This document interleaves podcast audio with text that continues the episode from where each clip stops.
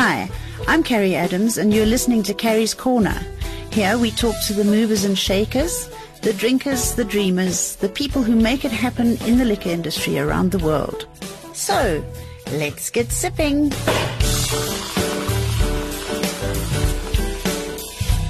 Well, today on Carrie's Corner of Biz News, I'm chatting to George Dalla Cia.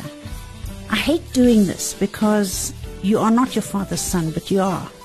If anybody didn't know who Giorgio Dalla Cia was, he was the founding sort of fundamental brick of Meerlust and one of the forefathers of great wine in South Africa. Today we've got the pleasure and the privilege of his son George, who is amply filling father's shoes. George, hi, welcome to Carrie's Corner. Thanks, Carrie. Good to be here.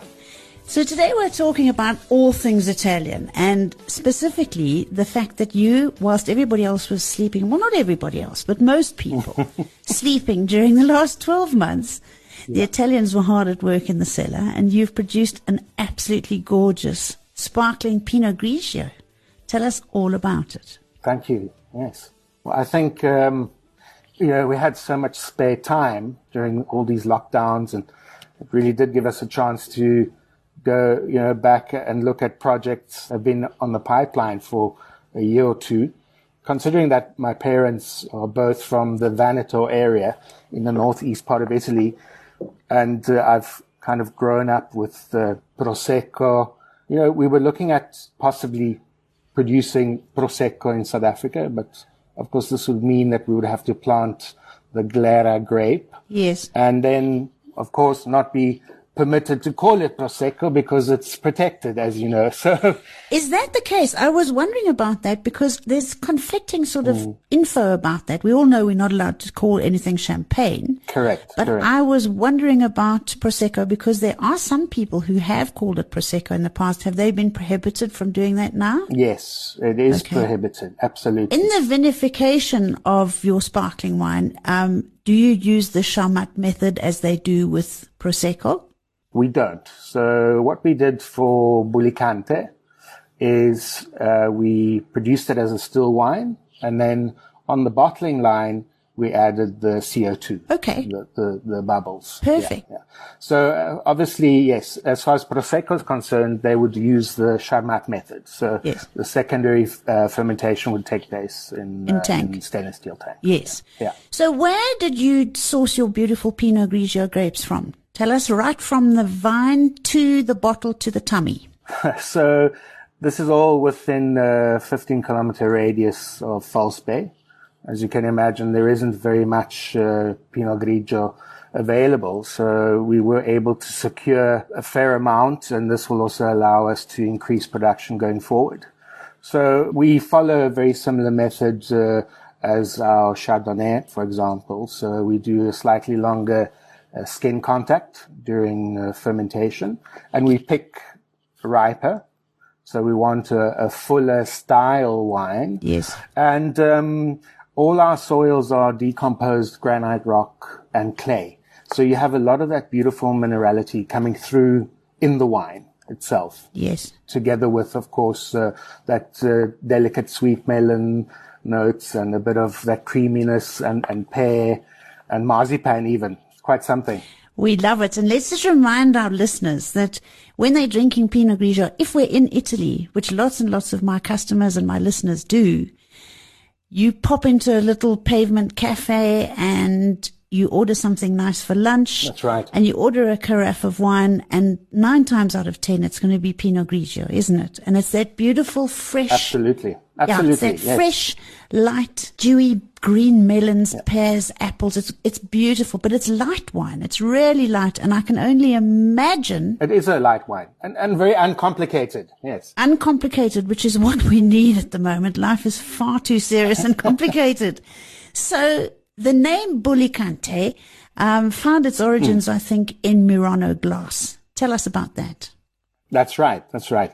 So Venice is one of the most special places on, on earth. And, uh, having visited uh, Venice with my parents, we would go to Murano and Bulicante is this very famous glass blowing technique where the glass blower will actually trap air bubbles into the glass and then stretch uh, this glass. So you have these very elongated uh, air bubbles that uh, are trapped there. It made perfect sense to call uh, this uh, sparkling wine Bulicante. It's so clever. Who thought of the name? My darling wife. She did the name and the label. She did the name and she came up with the label, the idea for the label. Absolutely, yeah.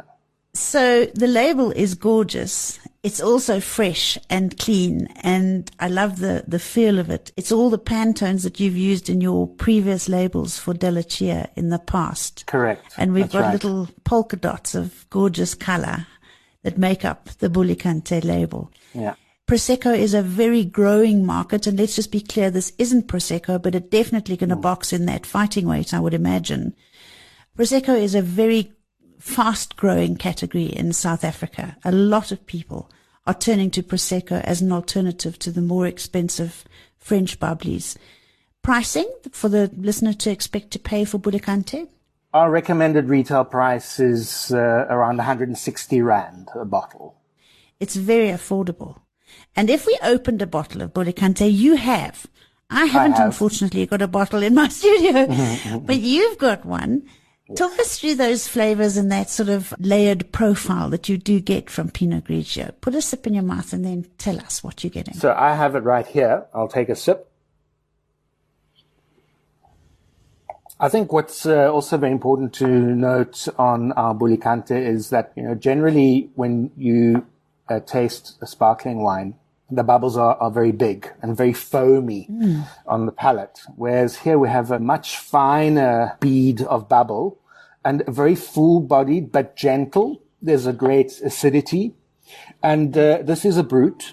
So we have uh, nine grams of sugar per liter, but it, it leaves you with a beautiful lingering aftertaste. I wanted to try and ascertain how you had ensured the delicacy of that bubble because it's very important for me in a sparkling wine to have that lovely, soft, tiny bubble that virtually dances across your tongue, doesn't it? Exactly that. And this is what we needed to ensure through our, you know, process of uh, experiments and et cetera, et cetera.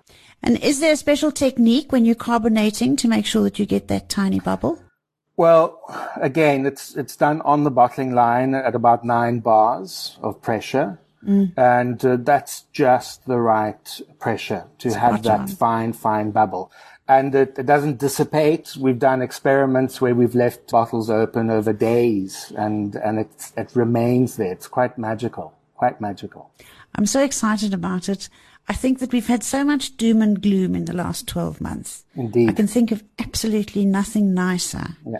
Than a lovely lunch. And it doesn't matter what season it is really, because in South Africa, we always have warm and sunny days, even through the middle of winter.